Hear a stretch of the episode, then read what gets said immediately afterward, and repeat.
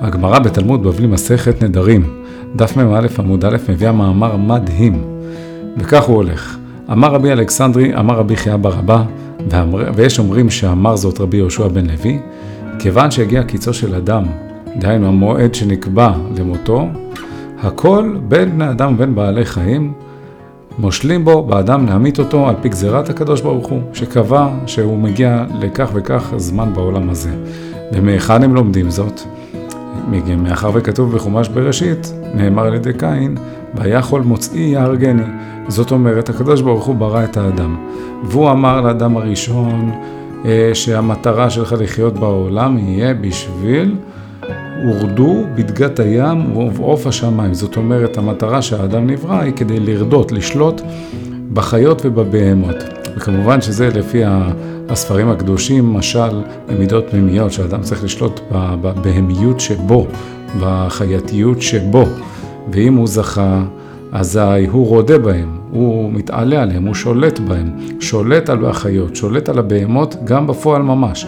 אבל אם הוא לא זכה, אז האדם נעשה ירוד לפני החיות, ואז החיות יכולות לפגוע בו. כך גם לנוח נאמר, ומראכם וחיתכם יהיה על כל חיית הארץ. ומה זה אומר? זה אומר שאם אדם שמור לפני הקדוש ברוך הוא, הוא מתעלם מעל הטבע והוא יכול למשול אפילו בחיות הרעות, במידות הרעות, בתכונות הרעות, והוא לא צריך לפחד מהם. אבל ברגע שהוא חוטא, כמו שקרה עם קין שרצח את אח שלו, הקדוש ברוך הוא גזר על קין נע ונד תהיה בארץ, עכשיו העונש שלך זה גלות, וקין אמר לו, כל מוציא יהרגני, אני לא אהיה מוגן בבית, כל אחד, עכשיו בגלל שחטאתי, אני נעשה ירוד לפני החיות, והחיות הרעות יכולות לשלוט בי. וזה ראיה לכך שהקדוש ברוך הוא מוציא לפועל את שליחותו על ידי השלוחים והשליחים שלו בעולם, שמי הם בני אדם והחיות. הגמרא ממשיכה ואומרת, רב אמר שדווקא הדבר הזה, שיש הרבה שליחים למקום, נלמד אה, מפסוק אחר, מתהילים. מה, מה, מה כתוב בתהילים? למשפטיך עמדו היום, כי הכל עבדיך. זאת אומרת, למשפטיך עמדו היום, ביום שבו מגיע קיצו של האדם, שזה בעצם היום שהוא עומד למשפט בעולם האמת על מעשיו, אז באותו יום כל יצורי העולם נעשים עבדים לקדוש ברוך הוא לקיים באדם את דבר המשפט שנגזר עליו, זאת אומרת, מה שיפרע עליו ממעשיו, כל שלוחי העולם הם בעצם אה, המוציאים לפועל של הדבר הזה. והמהרשה בעצם מסביר את הפסוק הזה של משפטיך עמדו היום, אומר שהפסוק הזה מתאים לדעה של רבי יוסי במסכת ראש השנה בדף ט"ז עמוד א', שמסביר שאדם בעצם נידון בכל יום, ויש דעה שאומרת אפילו לרגעים תבחננו, בכל רגע ורגע. נתעכב על זה רגע. נתעכב על זה רגע, זה חשוב. בעצם לפי הגמרא, אדם נידון בכל, יש דעה שאומרת שנידון בכל רגע על מעשיו. המילה למשפטיך עמדו היום, פירושה דין, שהאדם עומד לדין לפני הקדוש ברוך הוא. אז יש מי שאומר שזה היום כשהוא מסתלק מהעולם. יש מי שאומר שהיום זה ראש השנה, זה פעם בשנה, ואז ככה תיראה שנה שלו. ויש דעה שאומרת שבכל יום, ויש דעה שאומרת שבכל רגע. זאת אומרת שבכל רגע יש מאזניים, נדמיין בעצמנו שאנחנו נמצאים בדין, יש מאזניים לטובתנו ולהפך, ומה שקורה זה שבכל רגע ממש יש איזשהו גזר דין שיוצא לפועל, ואזי כל שלוחי העולם, כל היצורים שיש בעולם הם סך הכל צינורות ושליחי הוצאה לפועל לגזר הדין של הקדוש ברוך הוא. זה דבר שאם אנחנו נפנים אותו, אנחנו נבין את עומק, עומק, עומק הכוונה של הגמרא כאן. כי בעצם אם אנחנו רואים שהשכן מעצבן אותנו, זה לא השכן, זה הקדוש ברוך הוא.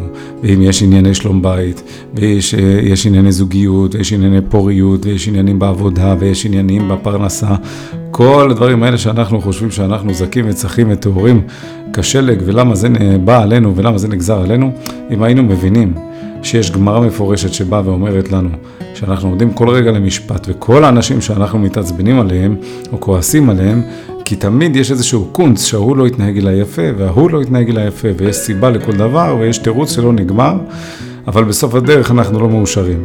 למה? כי אנחנו מסרבים, הנפש יודעת שזה מגיע מהקדוש ברוך הוא, ואנחנו חושבים שזה מגיע ממי שעומד מולנו. הניגוד הזה, זה בעצם המבחן שלנו. וכדי לחזק את האמונה בדבר זה, הגמרא מביאה מעשה. רבה בר שילה, אה, סיפרו לו שהיה, מת איזשהו אדם שהיה גבוה מאוד. ואיך הוא מת? מה קרה? הוא היה רוכב אותו אדם על איזושהי פרדה קטנה. הפרדה הזאת הגיעה לאיזה גשר, ואחזה אותה רוח שטות, רוח, היא התחילה להתנהג בפראות, ומה שהיא עשתה, היא השליכה את הרוכב שלה לנהר. אותו איש גבוה גבוה גבוה, ומה קרה לו? מהנפילה הזאת שהוא נפל לנהר, לא עלינו, מת. כאשר שמע אה, רבא בר שילה את הסיפור הזה, שהסיפור הזה בעצם מלמד שכשנגזר על אדם שימות, אז כולם נעשים שלוחים של הקדוש ברוך הוא לקיים את הגזירה הזאת, מיד קרא על עצמו את הפסוק למשפטיך עמדו היום, כמו שהסברנו. למה? כי הוא הרגיש שבעצם יש לכל אדם, וגם לו, סיבה לחשוש מכך שהוא עלול למות על ידי שליחים מבלי שאפילו יעלה על דעתו שנשלחו לעמיתו. מה מעניין בסיפור הזה? שהאדם הגבוה, הרגליים שלו הגיעו לרצפה. אז איך יכול להיות שהפרדה הנמוכה זרקה אותו מגשר לנהר? הוא יכל לעמוד, היא הייתה פרדה קטנה. אלא זאת ראיה מהגמרא לכך שאפילו שהוא היה גבוה והיו סיבות טבעיות לא להיפגע מהדבר הזה, עדיין הקדוש ברוך הוא החליט, הנה הפרדה הייתה שליחה לפועל. אם הפרדה לא הייתה מוציאה לפועל, אז הוא היה מחליק, אז הייתה, היה, הייתה איזו תאונה אחרת, או שמישהו היה פוגע בו, כולם נעשים שלוחים עוד אה, לבצע את רצון השם.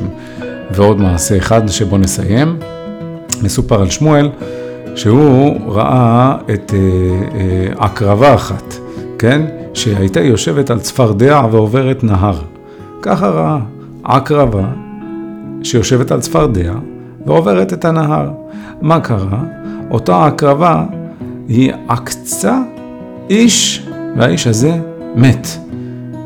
הבנו? בואו נגיד עקרב בשביל הפשטות, כן? עקרב ישב על צפרדע, הצפרדע עבר את הנהר, העקרבה קפצה על האיש שהיה בקצה השני של הנהר, עקצה אותו והוא מת.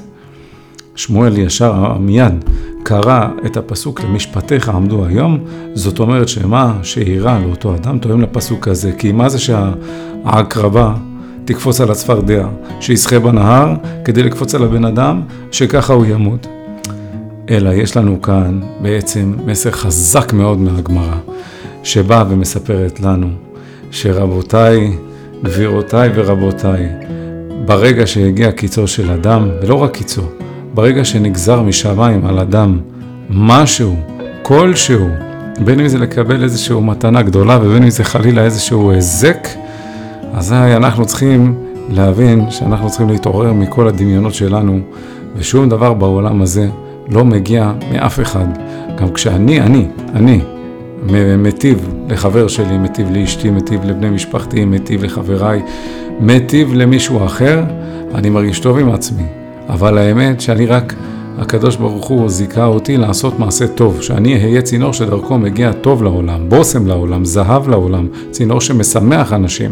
נכון, יש צינורות מלוכלכים, צינורות מטונפים, צינורות שדרכם הקדוש ברוך הוא פשוט לא משפיע, וכשהוא לא משפיע, הצינור מתלכלך ומזדהם ועסוק בדברים לא טובים. אבל אותו אחד שמזיק, זה לא הוא מזיק. זה פשוט חוסר הערה של הקדוש ברוך הוא שמגיעה דרך אותו אחד שגורמת לנו את התחושה ההפוכה. ולכן, אם אנחנו נפנים את הפסוק למשפטיך עמדו היום, כי הכל עבדיך, ואנחנו נזכור שכל מי שניצב לנגד עינינו, בין מי שחותך אותנו בכביש, בין מי שמתחצף אלינו בתור בסופר, בין הפקידים החסרי סבלנות אולי שאנחנו פוגשים בכל מיני משרדים או מקומות אחרים, בין אם זה משפחה שלנו קרובה או בני משפחה שלנו חברים שפוגעים בנו, אם אנחנו נסתכל עליהם בלי משקפיים של אמונה, אנחנו נגיד, בסדר, אתם יודעים מה? הם רעים, ככה מגיע להם, איזה אנשים רעים, אין להם לב, רעי לב. ככה ערלי לב, ונמשיך ונמשיך ונמשיך, וככל שנמשיך ככה נתרחק מהקדוש ברוך הוא. אבל אם אנחנו רוצים להיות גם יותר שמחים וגם יותר מאמינים וגם לבצע את רצון השם ולקיים את דברי הגמרא האלה, המפורשים, אז אנחנו בעצם צריכים לזכור שאנחנו כל רגע עומדים למשפט על המעשים שלנו. ויש דברים שאנחנו כאן כדי לכפר עליהם, כדי לתקן, ויש דברים שאנחנו כאן כדי לעמוד בהם בניסיונות. אבל המבחן האמיתי שלנו יהיה אם אנחנו לאורך כל המרוץ הזה, הלא קל של מרוץ החיים, נזכור שאנחנו במבחן בכל רגע לראות את הקדוש ברוך הוא לנגד עינינו ולא לאף אחד אחר, אם נצליח לעשות את זה, אז בסוף המרוץ, שנצא ויגיע קיצנו, ונגיע לקדנציה, נסיים את הקדנציה שלנו ונעבור לעולם האמת, אז אנחנו עוברים עם חבילות מאוד רציניות של אמונה, אנחנו יודעים ומאמינים, אנחנו בליגה אחרת. אבל אם אנחנו מבלים את החיים שלנו בהאשמות על אחרים, אז גם כשניפטר מהעולם, גם אז אנחנו נתעצבן על הרופאים ועל האחיות שלא ביצעו חלילה את העבודה מספיק, ובגללם ההוא הלך ובגללם. שום דבר.